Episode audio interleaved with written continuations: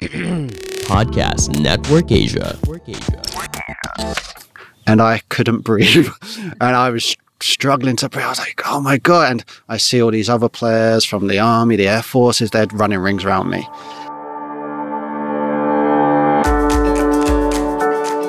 Largely credited for helping the Philippine football team climb almost 70 spots up the world ranking, James and his brother Phil became a Philippine household name about 10 years ago.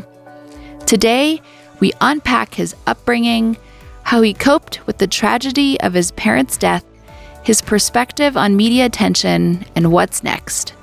We are joined by Tony De La Cruz and his wife Belay, whom you'll hear pop in and out of our conversation. A note about the audio. This interview came together hours before James and Tony were to leave Los Angeles, and we conducted the interview in a park. You'll hear some birds chirping and kids playing in the background. This is Partially Pinoy, and we are powered by Podcast Network Asia and Podmetrics. Hi, James. Hi. So you don't know this, but I have known about your story or peripherally for Oh, years because of my own searching for my my own brothers and sisters being Ah. half Filipino, half Iranian, and not um, having had any siblings, and learning that the Philippine national soccer team had several Mm. for years, and so that led me to getting to follow and, and know a lot of the people you know. yeah. And so to me, this really is a full circle moment. So thank you. Oh no, so thank much. you. It's it's glad that we have mutual acquaintances and stuff. So no, yeah, they're really awesome guys. Truly, truly Mm-hmm. amazing. Uh, the first question I get when I tell people I'm half Filipino, half Iranian is how did your parents meet? and I offer that question to you. How did your parents meet? uh, kind of old school way, which I think would work differently today with technology. Uh, they were pen pals. Uh, yeah, they met uh, through a Philip called Filipino Friendship Club, and it was sending love letters to each other, and uh, they would write letters. Uh, my dad was based in the UK, and my mum was in the Philippines, so originally from Malabon. And yeah, they they met through uh, other Filipinos, and then they would write letters, and yeah, that's how they connected. So, how did your dad even know that this existed and that? And, and why was he dating in England at the time? British women. T- tell me about how that segue happened. Uh, well, originally, actually, my I have a half sister. And had a half brother. Uh, my dad was married before to a Brazilian, and yeah, that's why I know about his dating history. and then, um, yeah, it, their- their marriage didn't quite work out. And yeah, I think my dad went out and met other people, uh, maybe some through business.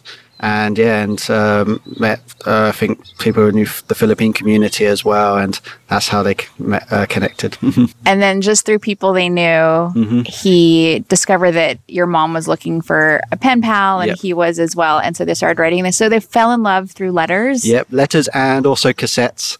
Uh, yeah, they'd um, and then when my dad would, when we were younger, would work, uh, and our mum would do her uh, kitchen stuff, uh, preparing us our meals for the day. She, uh, our dad would listen to it while he'd be working, and it was really sweet and stuff. And um, but yeah, that's uh, that's how how things were in the house when we were younger. Wow. So it sounds like he's a romantic. Yeah. Uh, did you find yourselves sort of viewing future relationships in this way? There's with a lot, like, th- was that sort of embedded in how you, maybe in your brother, I don't want you to speak for him, but like, is that sort of how you approached relationships, like with this example of your dad? Yeah, um, I do. I, well, I'll be honest. Yeah, I, I try my best to be a romantic, and obviously now it's a bit different. Where me and Tony and Bella talk about now, you wouldn't have pen power now; you'd have sliding into DMs, and um, that's how things are with technology, and it's quicker as well. And I'm a very impatient person, but yeah, it's I try my best to be a bit romantic, and when I meet someone who I feel I've connected with and got to know them a bit longer. I'll um, like my dad, yeah, maybe yeah, write letters over time and stuff, and yeah, it's uh, just hearing that it's really it's good. Like, and I still hold that to this day of how how that's how my my dad and my mom got together. Wow, what what a beautiful story! I did want to mention that Tony Dela Cruz is also with us, and you're welcome to follow up with questions as desired.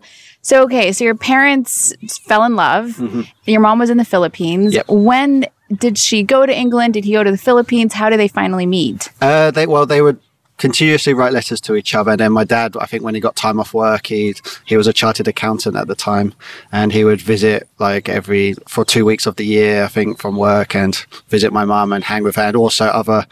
Uh, friends of his, uh, other Britons, uh, Brit, uh, Brit guys, and then in Manila. In Manila, this and this is round about yeah, they met in 1985, and after some t- after a bit of time, they decided to get married. And then 1986, I was born. Okay, so they got married in Manila. Uh, no, in England. In, in England. England. yeah. And I so- actually had a, a remember the picture of them at their wedding together.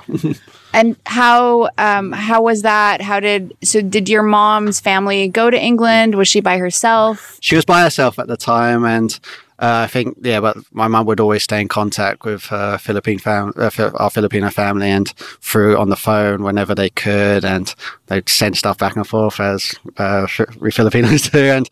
Um, and then I think, yeah, over years come by, some family members of my mum would visit uh, the UK. Obviously, things were a bit harder, and some still today with travel restrictions. And then, uh, yeah, and then my mum and dad would go on vacations, especially when I was born and my brother. We'd go every school uh, summer holidays to visit my mum's family, and it'd be yeah, it'd be like we'd be in a hotel room of back then it was the uh, Philippine Plaza Westin, and now it's the Sofitel and we'd be in a hotel, and then my mum's family would, and uh, my family would be all in the rooms running around and stuff, and that was my mum just being at home for that time.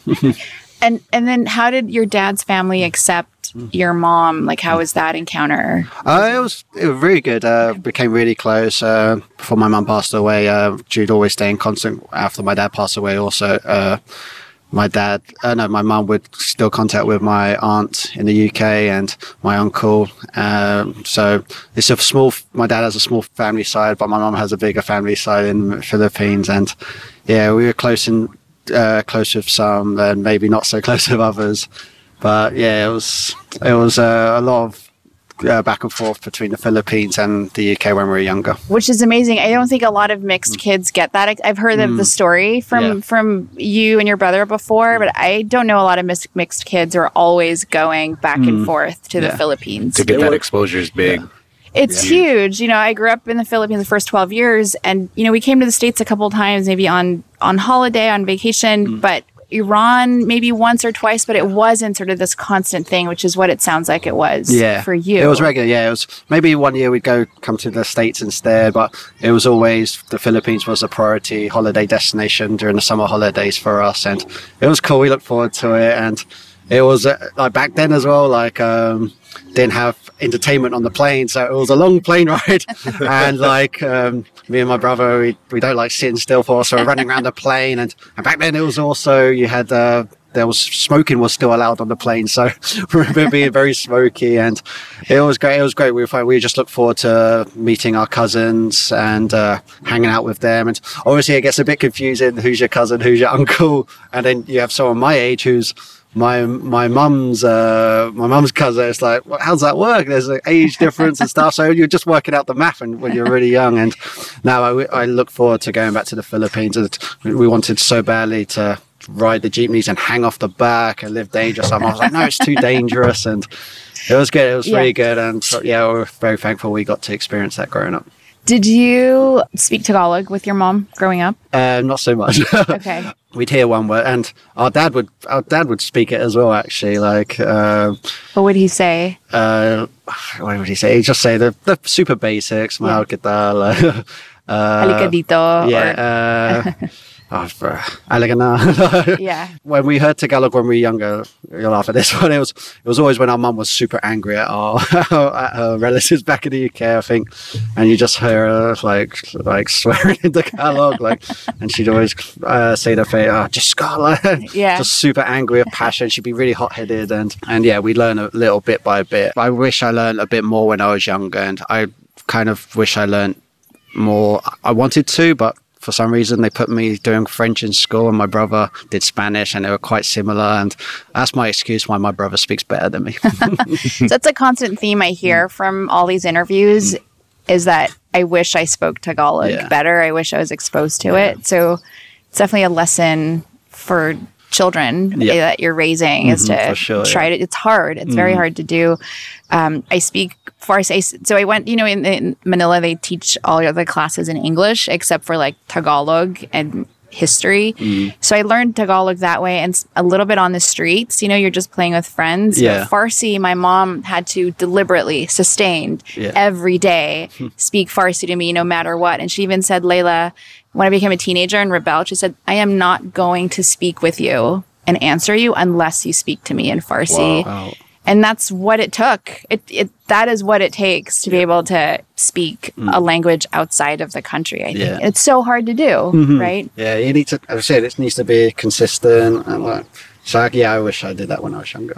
when did you realize that you were maybe a little different growing up in, Um, in you know leafy yeah. england suburb I think it's when, well, we in England, it's called uh, when I started primary school, first grade, we were the first year there. And it's when you're surround, sitting down and you've got your legs folded and you look around. you're like, okay, right, he's white, he's white, he has curly hair. Okay. Oh, his hair looks cool. Why is my hair not curly? and you're looking at, and I, I, think, yeah, back then I was, the, uh, me and my brother, even though we're Irish twins, I, I was the only. My brother's a year behind me, grade behind me, and I was the only one in my class of Asian descent, and, and it was um, Would you get bullied um, for it? not so much. They they look at me and it's like I think yeah, even they were like confused. They didn't know what's going on. what did they like, think you were I don't know. Actually, I can't remember. I didn't. It was more like you just look to play around. You're like you look. I think uh, we all know at that young age, you're just looking to fit in, Yeah. and you're like, oh, who can I connect with? Who can be my friend here? And I don't want to be on my own, basically. And that's it. And that's why when I went to the next grade, when my brother joined me, I didn't feel alone. Like, I, oh, my brother's with me now, and then but I knew my cousin as well from my dad's side, and he was a maybe two, three years older than me, and he transferred schools to my school. I was like, oh, good, someone I know as well, and I didn't really see it as a difference. Like it was like even with my cousins for white as well. It's as you go through the years, then I think other kid when I'm in when you're in the playground, kids would utter things. I'd get some racist comments. like what I get called ching, uh, and I was just sort of like, I process what does that mean? like, Yeah. And then you're, and then so then over time you hear what it means. Your your friend tells you what that means, and then it's like, oh, okay, you're all just trying. You're not trying to be isolated. You just want to try and fit in, and and then I think that was a good thing when I played, got more into sports, into football. It helped me just keep battling on and go against these things when things maybe don't go your way and In stuff. So in England, was there a huge or uh, population of Filipinos? Um, not that I'm aware of. Not like, could you could you could your mom go? "Oh, Let's go eat at this Filipino restaurant. Um, we did we go to a restaurant, but there was a. She had we had loads of my mum would have friends over, Ah, the, the community over, and it'd be different people each time. So yeah, you're right. So I think that about a that experience for him because at least growing up in Southern California, there's a huge Filipino population, right? Mm-hmm. And so with my experience, my dad could be like, "Oh, there's this restaurant I go to," and so we would see and be, I guess, exposed to to that culture in that way. But I can only I can't imagine for him and his brother where there was no like community there other than just the the handful of friends. Mm. Yeah, and yeah how far was london for me like for the Uh, drive drive uh, an hour and a half. okay But yeah, we grew up in Surrey, Middlesex, uh, Surrey and Middlesex on the border in Staines. And yeah, it was, but yeah, she said, so like we'd have friends and then they'd have kids, the Philippines, and then that's one you kind oh, you can, but then some of them were girls. So it's like, oh, how does it like, it's okay. It's so you're st- at a young age, we're still learning. But I think when I got closer to high school, I started to, yeah, I knew what, where was, my mum was from. I had a better understanding, learn more about the culture. And yeah, I always say, like, we always say, you want to be things that you can't have. It's, um, I think kids wanted to be. They said, "Oh, I want to be tan," and uh, I was like, oh, "Okay, no, like you're lucky, James. You got t- a, a, tan all year round and stuff." So it's just I found that interesting. I was like, "Oh, that's pretty cool," and yeah. I was just really proud of it and stuff. And I think when the years adjusted. Me and my brother, we went into the same grade. He jokes around that I was left, I was, I was held back. I was like, no, they, the, the, the principal said no. The this the the years changed that. They changed maybe the date, the cutoff yeah, date. exactly. Like yeah. Exactly. Yeah. And then me and my brother, we did everything together. Like we are in the same grade, same classes, and then we did all sports together. Uh, so that's why sports was so so important for me to to find myself really you know, maybe you felt like you fit in, maybe you felt like you didn't fit in, but you were excelling at a sport that I imagine every young English boy wants to excel yeah, at. So did exactly. that give you clout? Like all of a sudden, were you, did you have some sort of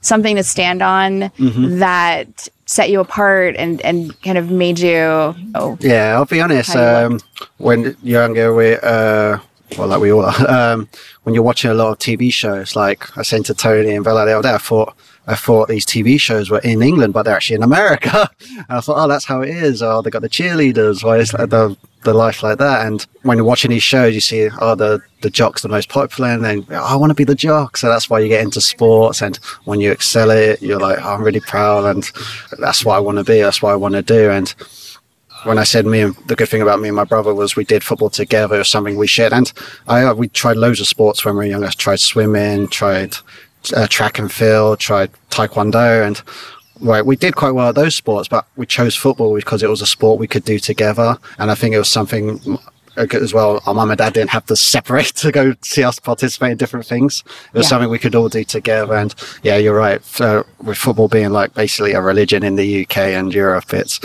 what everyone wants to do. And I think when you're we were in grade school, you didn't think you could earn money through the sport. You just wanted to play and have fun. But then when people start, we start learning more about how the system works with professional athletes. Then you're like, oh, I could earn a living when I'm older. And I, you'd even track, oh, this player, this is how old he is, and he's my position, and he's got that jersey number. Oh, when he so he'll stop playing. I could take his place. That's how you think. You're like, I want to be that. I want to be there. And so yeah, it's uh, that was how it was growing up. and I know Beckham was your you modeled your play yeah. after yeah, Beckham. Exactly. Well, yeah, he was a great great role model for us and yes it we talk about relatability and him being from london playing for manchester united where they're, they're so far apart and it like i want to follow and those like have a similar career path to that yeah yeah i know roger federer mm-hmm. he talks about how he was so glad that he played many different sports mm-hmm. growing up and that has really helped him in yep. his tennis was that the same for you getting to do all these other things and yeah definitely yeah when we were talking earlier i said that's the good thing with football and soccer, like it's working on a lot of uh, body movement and especially uh, the lower body, a uh, lower part of the body, and it's yeah, it's what he said has helped him with his movement in tennis and stuff, and helped him achieve, and that's and yeah, even these they wish they pursued football more as well. It's but they've like you said, like Roger Federer, he's done so well. He's probably the greatest ever when it comes to tennis. And so I said, like, I love playing. I always try and relate football to other sports, but it's I think if you go to the more in-depth level, then it, you can see the differences. And so back to your family mm-hmm. and how that experience was. So you're living in England. I have sort of a vision of what growing up again in the suburbs of England might be like. And then every year you go to the Philippines what what was sort of your thought about like this country, this this humid, busy, crowded country compared to and I'm sure you were also like doted on mm-hmm. in that way. So what was that like? growing up and doing that? It was fun. It was, I said, like I say, it's you just compare the differences, right? It's like really hot and stuff, and I think as well we loved going there and we loved interact playing with kids, our, our, cousins and stuff. And there was always the Filipino parties that our mum loved arranging and and traveling to the beaches and stuff. And you don't you don't get beaches like that in, England, so it was like it was nice to have that. And good thing I had my brother around to run around and play with him. And it was good. I was very proud to come back to school and tell everyone about the holiday, where we'd been and stuff. And I was really proud, like, you're like this one, Tony, um, when I wanted to get a basketball jersey and like we went, oh, Philippines has loads of basketball jerseys. So we'd get like the basketball gear and then we'd bring it back to school and show our friends and they'd be super jealous and stuff. like San Miguel. Yeah. Like, cause yeah, it was like we had friends who were into basketball. We wanted to like, oh, fit in with them and stuff. So yeah. so you, you're going to the Philippines at the same time you're excelling at the sport. Mm-hmm. Ob- I, I listened to your entire interview with Chris. Yep. So I kind of know the story of, of how it went at Chelsea, what went, how it started, what went mm-hmm. down. And so I'll encourage people to listen to that to kind of get the nitty gritty. what I'm going to ask you is that as you're beginning to excel in the sport, mm-hmm. you know you have dual citizenship. Yeah. When did it dawn on you that I am good enough to play for a national team mm-hmm. of a country. Mm-hmm. Maybe at the time you're thinking they're ranked 190th. I don't know. Like, well, how does all of this play into it? Or did they come to you? So, Chris gave me the story of how his mom actually knocked on the door of the coaches and said, I have a son who plays soccer. Yeah. So, I kind of credit his mother Yeah. with starting mm-hmm. this whole thing. Uh, he said it's not a well told story, but I, I love that his mom just knocked on that door. But so, so tell me, what was it? What were you thinking at that point? Mm. Because the Philippine national soccer team was nothing mm. around the time you guys started, right? Well, yeah, well, I would say this one. We were like, it was at the time we were training regularly for Chelsea Football Club, and me and my brother, we went, we we went, we literally went into the locker rooms together, and all the older boys, the ones, they're all standing talking, and it's like, it's like it went quiet in the room, and they just said to us, they turned to us and went, Philippines.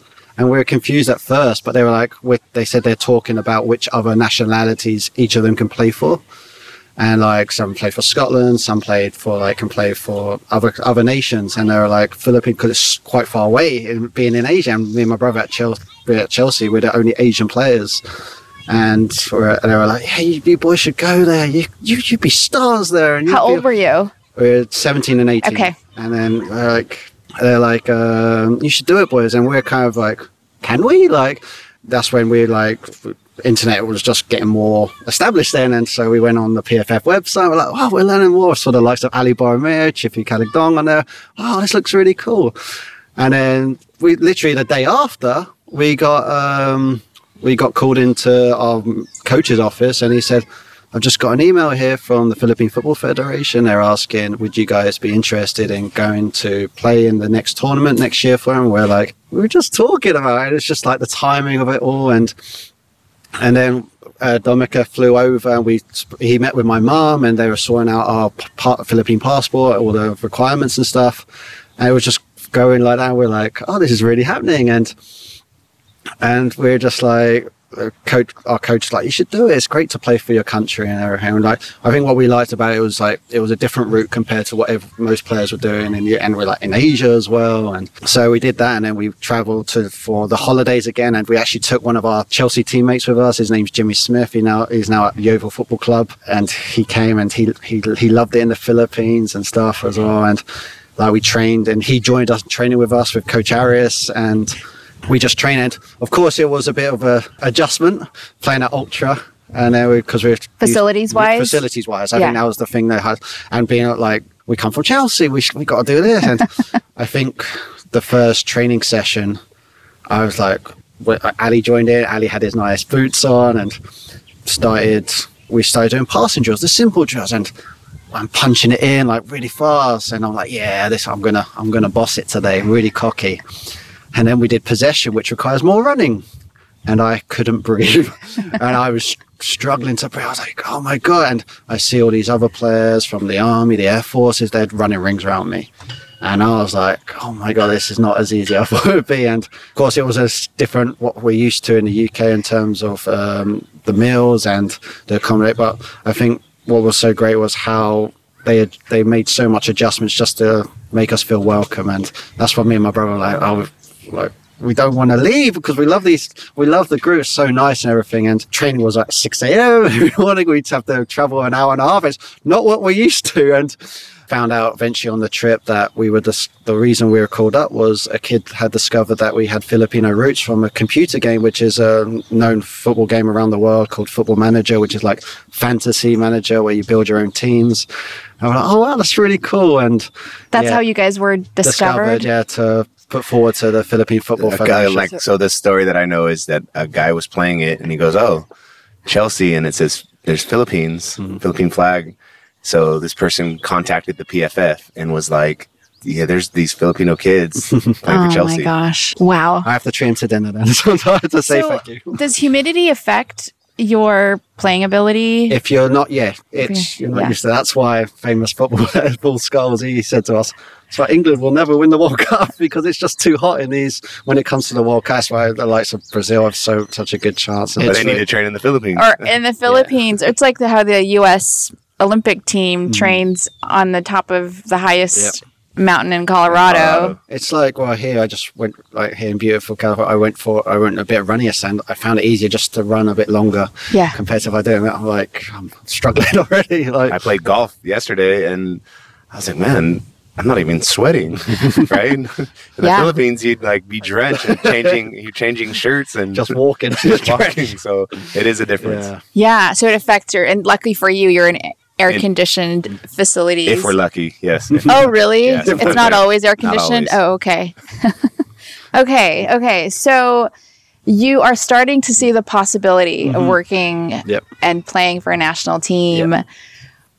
I, I would just find that so epic. You've done it as well, Tony. But how I like how does that even like feel to think that gosh, I am good enough to play for my mother's country? Like what does that feel like? That was, I think, the thing that I'll be honest. Uh, I kind of mentioned half of it earlier. Like when we first joined, we're, I'll be honest, we were a bit hesitant because we weren't used to the certain uh, preparation with the getting up early, train twice a day in the heat, and and but just always talking to the coach, and even Vince Santos was there as well, and the other players. That's what made us want to stay more. It's just the players, and we played a game. It was fun, but what really like the chance to play when we played in the first game was they had like I think close.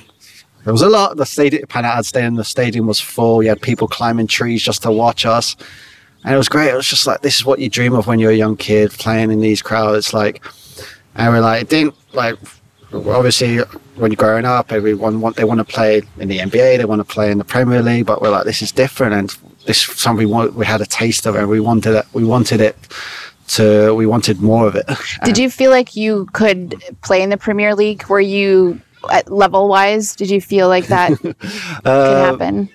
Um, you dreamt of it for sure. dreamt of it for yeah. sure. Yeah. It's, I mean, the game's evolved so much and it's grown so much around the world. It's it's very competitive now. Being honest, it's very competitive. Um, like I think, like our dad was, and our mum and dad, like our dad knew football, but I think in terms of you, if you know the sport well with the how the system works, I think like now I know how it would work, and if I had a son, I'd know, like yeah, the most important thing with anything is playing games. And I think you need that opportunity. That's why we say if you're looking to make in the Premier more likely you're going to make it if you work your way from the lower leagues and work your way up because you're constantly playing games, you're constantly being seen, rather than if you start at a really top club with all these. They have the re- they have the funds and resources, but it's very difficult because you're not playing enough games. So once I started learning about the Philippine national soccer team and going from obscure, unknown, unwinning team. I, when I grew up in the Philippines, they never said like winners and losers. They hmm. would just say like winners and non-winners. So I'll just say hmm. unwinning hmm. team to the infusion of players from all over the world Yep. rising up the ranks. Like first what I know you and your brother are given a lot of credit for that rise. Would you give yourself the same amount of credit that people give you? Um, some. Some. Uh, some, um, yeah, but that's why I say it's it. It sounds cheap, but I, I believe it's true. Foot, it is a team sport. Like me and my brother, were like I think the reason we've done well is because we grew up together. We know each other well, and we're able to play on the field like with that same same understanding, really. And that's why I would say it's the best teams. Like you can have a team with one superstar, but if the other players aren't doing their part, you won't win. It's you need you need 11 good players. And so I think it's all shit. And I think what was good at that time is I, I didn't mention this earlier, but when we started playing, we played maybe for two or three years and then we took a break from the national team because we were a bit frustrated with the politics back then of how What, things what was the politics? um, unpaid for flights to, So you had to uh, buy your own tickets we bought our own ticket our mum bought our tickets and we it to, took to a while games?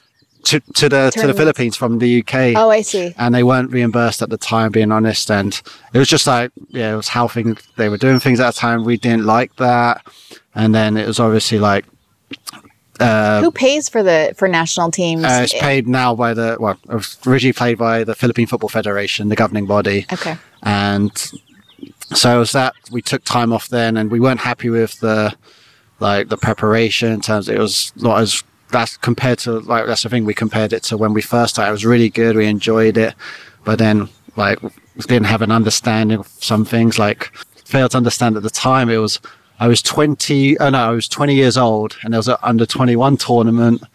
But I couldn't play because I'm too old. But I was like, it's under 21s, but I'm 20 years old. And it just worked differently. And over that time, we're understanding it's different compared to the how the Europe system. And that was a learning uh, time for us. But when we made the decision to move to the Philippines with our ultimate dream of of having a soccer school in the Philippines, and that was 2009. My brother was already there working. Between that time, I was working jobs in the UK. I was collecting cars from from people who couldn't afford to pay for their cars anymore. I was, I was a TV extra on TV shows in the background.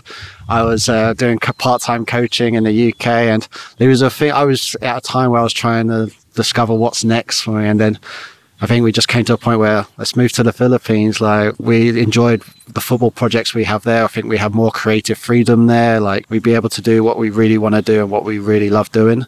And then, yeah, 2009, we made the decision to move to the Philippines uh, with my brother and my sister, and my mom at the time. And some people are like, oh, it's risky. It's like, no, nah, I think you're making a mistake. Close family friends from the UK. But yeah, it turned out to be a, a good decision and one that we didn't regret.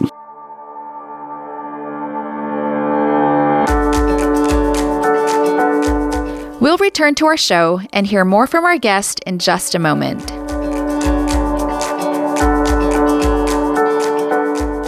There's been two times I've cried the most. I said this to Tony recently. It's and it's both been when my mum and dad have both passed away.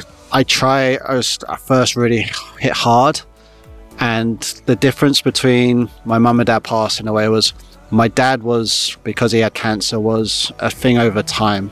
So there was time to spend with him. This show is brought to you by Podcast Network Asia, powered by Podmetrics. Podmetrics takes care of the details so we can focus on making the best content for you. Visit podmetrics.co and sign up for free. Use code partially Pinoy.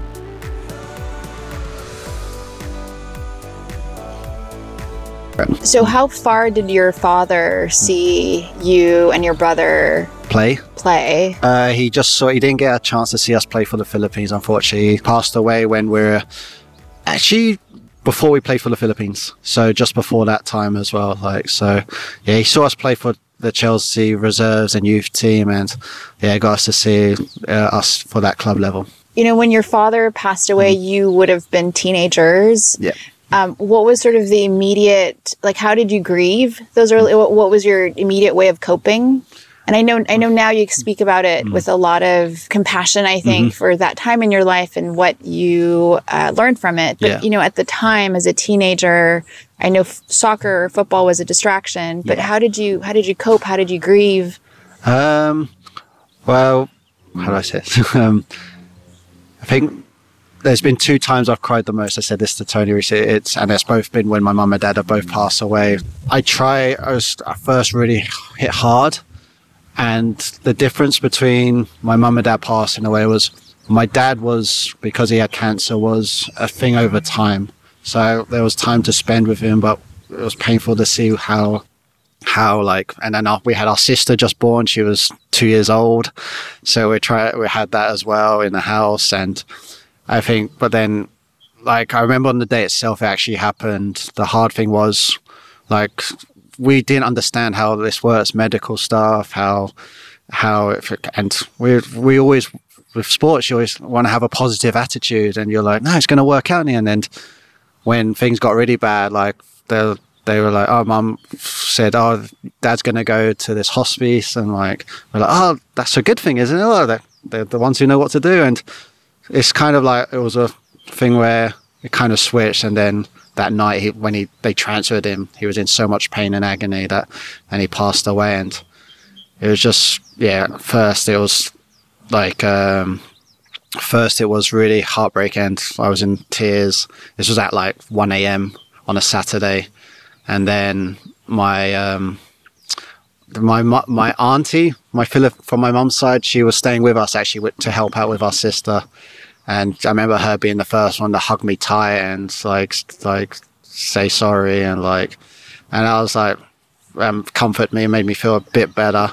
But yeah, I remember tra- the drive to the to see our dad because we were at the house and he was at the hospice, and then like I just remember seeing his body and being sad, like like it's what can I do? It's out of my hands. Like I'm not in control here. But yeah, I just said all I can do is just live life to the full and make him proud. And because we grew up believe like yeah that like they'll always be looking down on us and stuff. So yeah, I just what I promised him. Like I actually held his hand and just promised him that yeah, I'm gonna make you proud no matter what. And I just remember the the what lessons he taught me with the time we had together and what was right, what was wrong, and stuff. So I just said I'm just gonna take that on board and make him proud. He he had left a legacy. No, exactly, a legacy exactly. in how you wanted to live. Mm-hmm. And it sounds like there weren't people around you who were making you like bury those feelings. You actually had people who wanted you to mm-hmm. express and Yep. just with your aunt like hugging you. Yeah. My mum was just like, my mum was concerned for me. She was like, I think you're bottling up, James. You should cry and let it out. But I cried a bit, but I don't know. I just like, I just felt I had to, yeah, it's good to let it out. But I just feel, no, I want to, I'm already thinking about what's next. And like, I want to make my dad proud. So, you know, my, my daughter, my five year old, the other day asked, Where does God live? Mm. And my natural answer is to say heaven. And I, you know, do believe mm. that. But I just wanted to give a bit of nuance. I said, you know, he lives, he's actually all around mm-hmm. us. It's just a different dimension that we can't see mm-hmm. because he's made of different materials Yep. from us. And, and she said, Oh, so you mean like he, he got himself a wand and made himself invisible? it's just powerful to kind of see it in an eternal mm-hmm. perspective exactly. Yeah. he didn't get a chance to see what was to happen Yeah. in the Philippines. How does it feel to represent your country on a national team? Like, wow, all three of you who I'm with have experienced this feeling. How does that feel? Oh, it's very cool. When you step on that field, you just think who you're representing and stuff. And that's, I'll be honest, it's it's not about the- money anymore. It's about just playing and playing at the highest level you can, and and like knowing you've got people supporting you, and like you just rep- it is true representation. I say it's it's why I find it's a key moment to to step on the field and when you sing that national anthem, which I found it was very important that, and I understood it when we were told we have to learn to sing the Philippine national anthem. And I say I'm always proud to sing it and always proud to wear that jersey. And like it's like yeah, this is the moment of what you dream of when you're a young kid of wanting to be a, an athlete. Yeah. Do you want to sing it now? I'm just kidding. Uh, on the spot. So, can do any of the national teams in the Philippines pay you enough, or any of the teams in general, to actually live well and support a family, or or did you have to support this passion with other things? I know you and your brother have dabbled in lots of different yeah. things. Is it actually possible to live off of what you're paid? Sorry. Yeah, Uh, tell us. Yeah, That's why I saw nothing.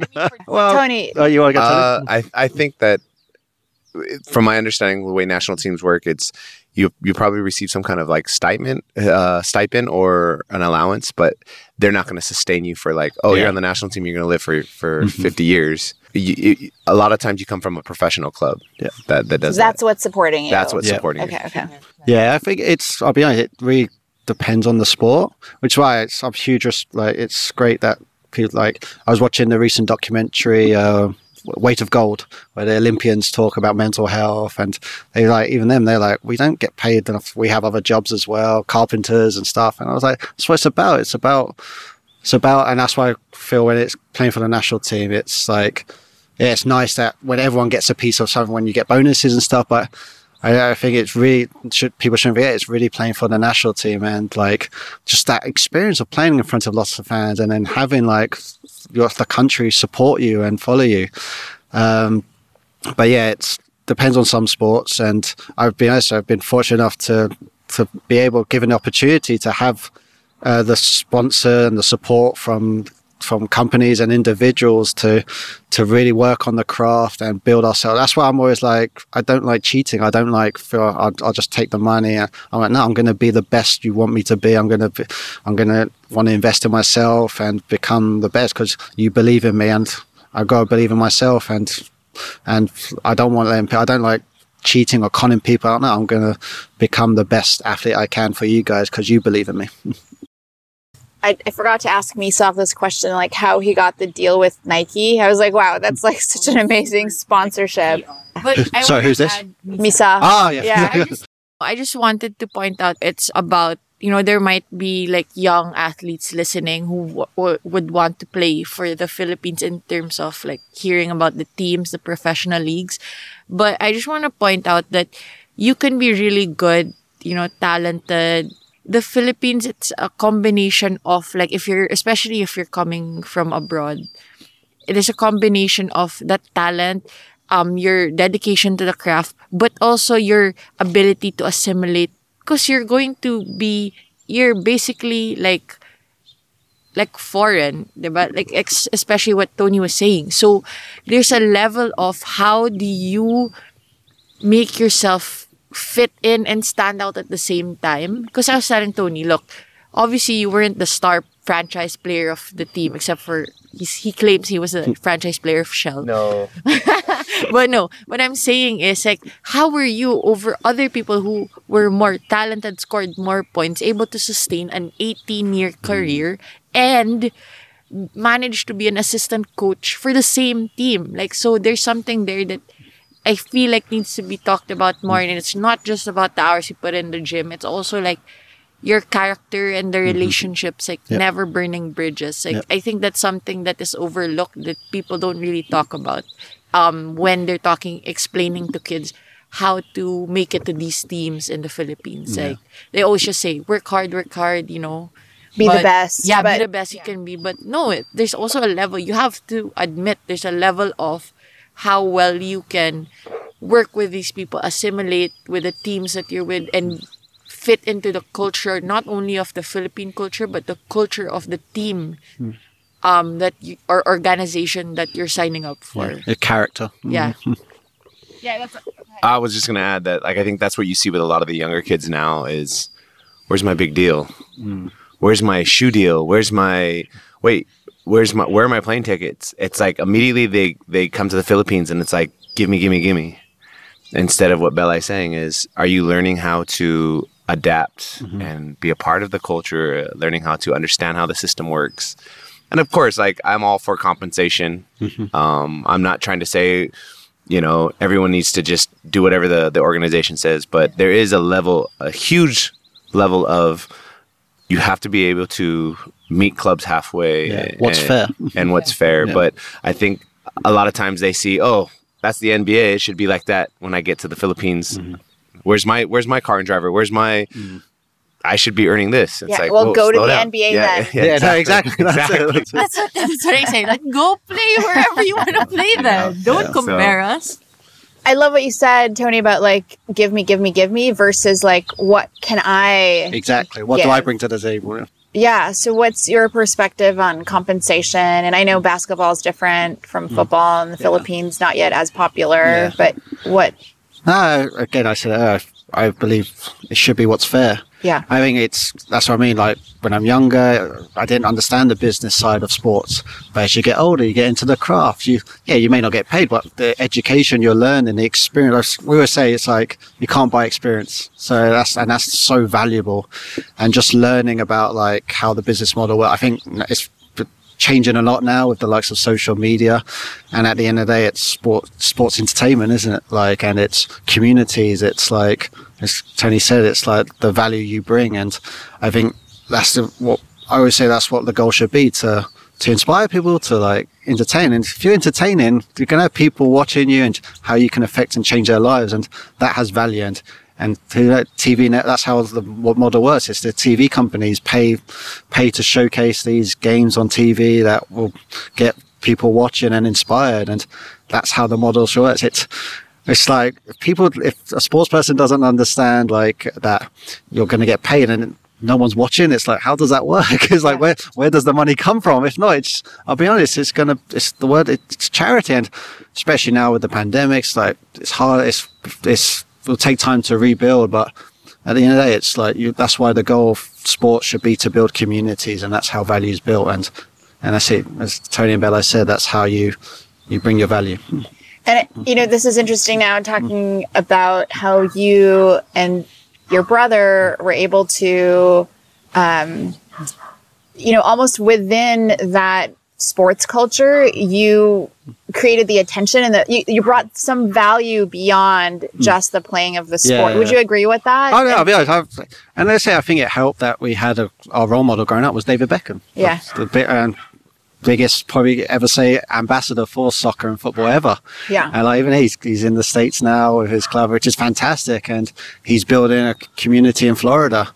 And I think that's what you got to do, and it's that was an influence in our life. And I say, you're growing up, you always have like our mum and dad were idols growing up, influence, and to be honest, David Beckham, and like you always need those role models to sort of have that career path to work on. Not exactly copy exactly what they're doing, but they can influence you and help you learn. It's it's worked for them, so it shows it can work. Yeah, and you can customize it to like you can become like your own version of that. Mm-hmm. Yeah, exactly. For others. Yeah. Did you struggle with your identity being half Filipino, playing on the national team, or was it comfortable that everybody else was mixed race? Or Uh, it was comfortable. Yeah, you had obviously like. I'll be honest, it's how it is. It's even when I was at Chelsea Football Club, you'd go into the lunchroom and you'd have all the French players together, you'd have all the uh, English players together, and you'd have all the coaches together, the Portuguese players. And I mean, it's just that relatability, and they talk about reminiscing over time. Like, see, when it came to the national team, you had the locals on one table, and uh, you had uh, the Phil, uh, Phil Brits together, the Phil Americans, the Phil Spanish players, and I think it's just that relatability and talk like, and actually when you talk, you talk about uh, times when you're younger, a bit like we talked to Chris and Simon Greatwich and Phil Greatwich about times at professional football clubs in the UK, how hard it was, and like how they got race uh, racism uh, as well, like songs sung about how they look, and it's like, and we're like, yeah, we got that too when we were in a high school, like just walking along, and we get called these words and stuff, and it's good. It shows. We joke around. We go out to. We said we go out to each other. I thought we were the only ones and stuff. Um, was that cathartic to, to Uh, encounter people so similar to you? yeah, exactly. Yeah. And I even like we talk to the like we relate to the likes of the Phil German players of growing up, where we talk about yeah how we used to stay up to watch The Rock on WWE and stuff. And that's it. You just have those things in common, and that's I think what builds a connection, and I think that builds good team unity. Tell me about the quote unquote glamorous side of the work that you did because it feels to me, listening to your stories, and just being a human being, that the glamour is not the glamour. It's all kind of this facade. Yeah. But you're in an environment where people idolize you for what they think Mm-hmm. is the glamour when the reality. Yeah. Is so different. Was that a struggle at all? People kind of fawning on you and your brother and wanting to know who people are dating. How was that aspect? Was it like annoying? Was it Um, I didn't find it annoying. I think I found it interesting. I like to study. I like to. I swear, like I'm into movies. I like to analyze how the evolution of movies over time and where that person was inspired for this. And I think when it comes to the glamour side, I analyze that, that not everyone's going to be in watching sports because they're a sports fan. They may be interested because they may find this person's good looking or so and so. It's, there's different markets, different and like thing. It's Yes, I remember watching. Like, there's some sports you watch because oh, I saw that model like um, for that advert or something, and that's what people are more into. It's not every. I think that's the thing. Not everyone's the same. I say not everyone's watching sports because the sports itself. They're like they like it's entertainment for them. That's how it works. Like, and it's just how they how it's built, and that's the interesting thing that I like studying. So I wouldn't say it's a bad thing. I just say it's an interesting thing, and I think it as us with sport. We're just like we want to we want to influence and build the community, build get people more interested in the sport. And if that's if that's by getting into different markets, that's fantastic. Like and uh, like it's like you see getting into the fashion industry. People are like, oh, I remember I had friends come and watch football for the first time, and the first thing they comment is like, oh, I like the color of his soccer shoes. that's what I mean. That's what people are into, and even basketball, it's fashion with the shoes as well. And I mean, there's just lots of different avenues to it. And yeah, I just I, I like. I'll be honest, I like that part of it as well. Like, of course, it's just like when you're a sports person or into the craft so much, you're like, oh no, it's the sport. It's, you should be in it for the sport. But I, I appreciate the other sides of the aspects of it all. I love that. I love I love that so much. You have a An question? additional. Yeah, sure.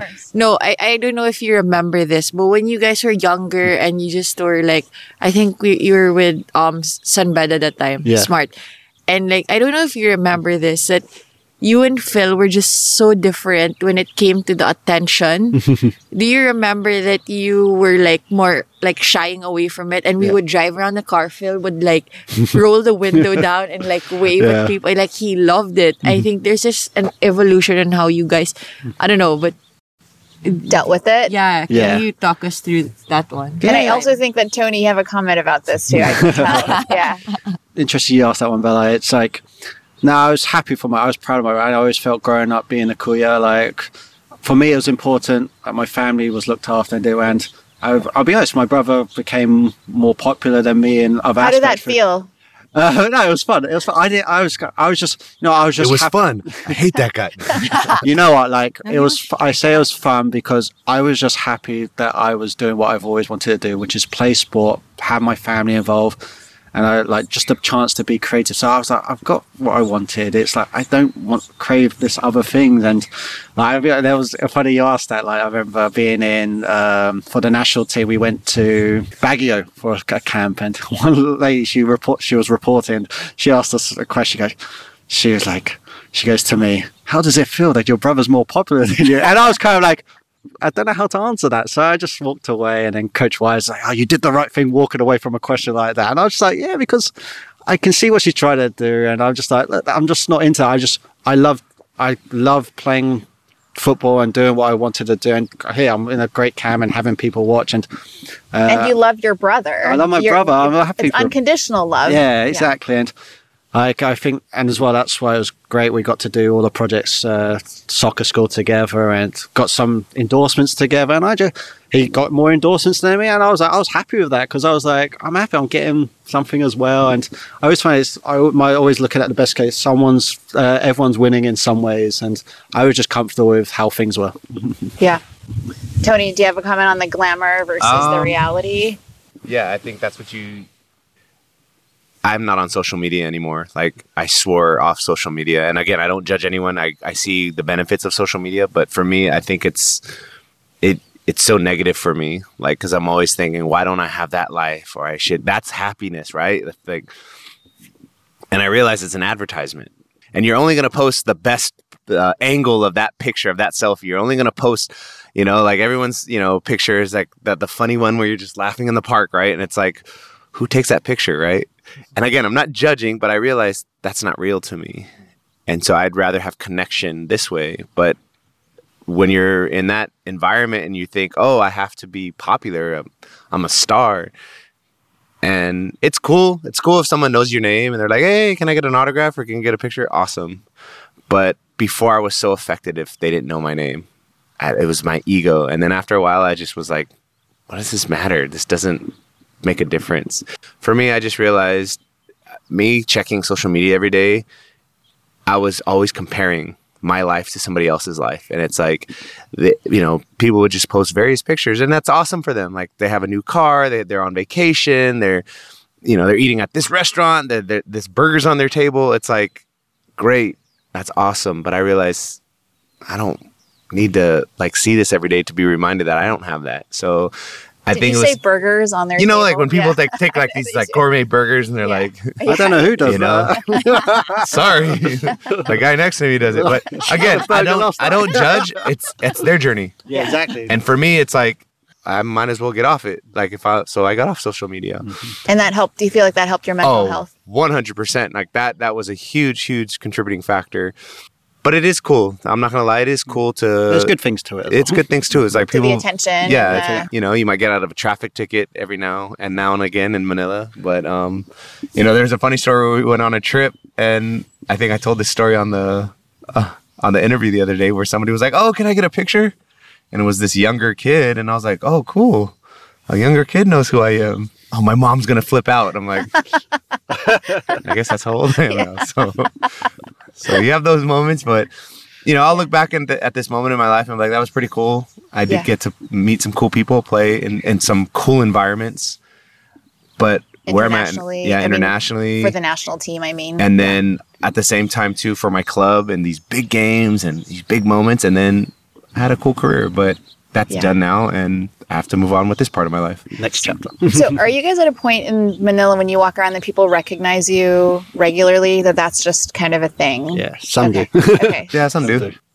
Tell me about the. You know, you're living in the Philippines now with your with your brother and your sister and your mm-hmm. mother, and your mom also passes away. How what was the t- difference in time between when your dad and then your mom? Um, our dad was 2003 and our mom was 2011. I was glad that our mom got to see uh, see us.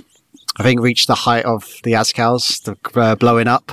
She was actually at the stadium in Rizal Memorial to watch us play Sri Lanka, where there was big bars and it was the hottest ticket in town. And it was great that she. I could see how proud she was that, and like her, I'm sure in the Philippines growing up, and she's got two boys, and like and the sacrifice she made moving to England and now coming back to the Philippines. And I think I was I've that was a nice thing for me that she was there for the journey to, to see that and yeah, and uh, but yeah it was that what I said earlier it was I think that was the difference with my dad part. My dad one was a gradual one he deteriorated but my mum was kind she she had diabetes she was a bit sick but it kind of just happened out of nowhere like uh, we were actually with the national team at the time and you mean um, traveling? we were, tra- Or- we were in Bacolod, and that's what made. And we got a phone call from our sister that our mum won't wake up, and it was really, it was like out of nowhere.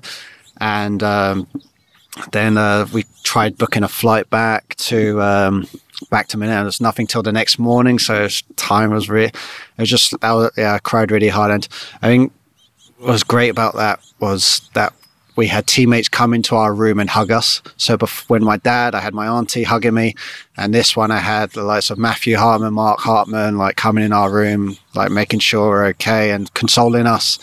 And I think that that's why I remember tho- those are the moments I remember who was there for you when those things happen. And uh, but yeah, that was that was the one that was really and tragic, tragic, tragic. And there was a uh, but yeah, we had to play football, and obviously the coach gave us a bit of time off. But I think for that again, it was when that happened.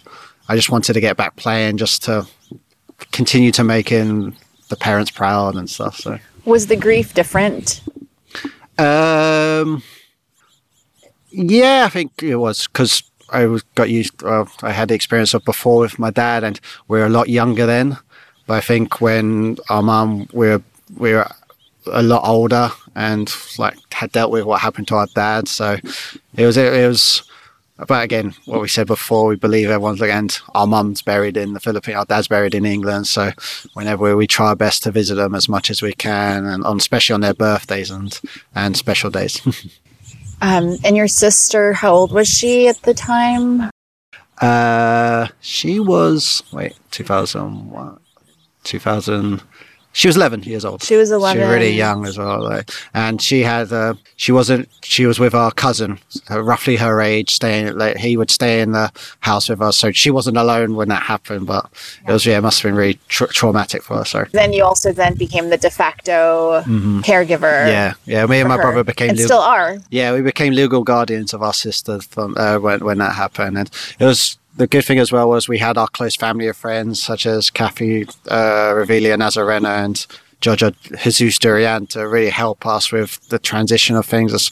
And back then we had a quite a busy schedule, so You have always been very proud of being Filipino very yeah. and proud to represent Mm. your country always. When you think of your Filipino identity, you know, in your day to day life and whether it benefits you or Yeah, uh, I'm very proud. I think it might sound bad of me saying, but I think when you're really young, you you just want to be, you kind of want to be like everyone else. You want, as I said earlier, you want to fit in. But as you get older, you're like, no, it's good to be different. It's good to be different, and that's what we say. Everyone's on their different journeys, and and uh, like again, talk about movies. I find it interesting. Everyone has their own different journey, and they're they're different, uniques, and different kinds People should embrace that and be proud of that. And that's why I like being coming to America and experiencing new things and adjusting to things and like going back to the UK. I, I'm proud to tell my story of uh, being Filipino and how my journey of from the UK to the Philippines and stuff. And I always think back at those times. Of course, it's important to think about the future as well, but I mean, it's good to hold on to those memories. I still hold on to everything that like every Filipino fan's given me, like when it comes to like little uh, uh, Filipino emblems and stuff. I keep them all, and because I'm really proud of them all. Um, in the movie of your life, Mhm. what will you be starring in in five to ten years? And who plays you? I talked earlier about I had a bit of taste in production. Like, I've always been interested in movies. It's I realized football was my first passion, and and then movies was my second one. I wanted to try. Originally, I thought the plan would always be um, uh, play football, then the usual become a coach, and then look to work your way there. And but I don't know. Just over time, things have changed. Like I like trying new things, and I still want to be involved in football. I still love coaching, and like it's just I'm seeing the difference. Like I said, going from working two hours a day of being an athlete, then doing long shoots, and I'm like, it's not what I expected. And now I would like to be involved in coaching, and I would like to help people get more involved in uh, playing football and pursuing their dreams. Really, so I think yeah, it's going to sound very cliche, but it is true. I, I I'm so thankful for what I've been given and the opportunities and the people around me. But I would like to help other people achieve their dreams. Really. Who would play you though if there was a movie about your life? About my life. um, I'd hold open auditions because yeah, we're going more into the crowd.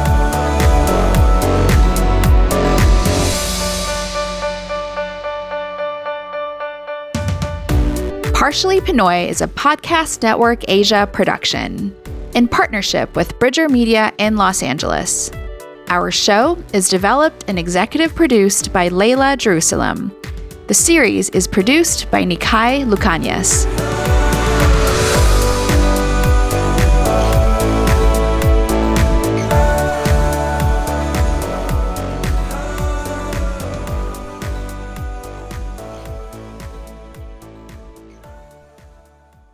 The views and opinions expressed by the podcast creators, hosts, and guests do not necessarily reflect the official policy and position of Podcast Network Asia. Any content provided by the people on the podcast are of their own opinion and are not intended to malign any religion, ethnic group, club, organization, company, individual, or anyone or anything.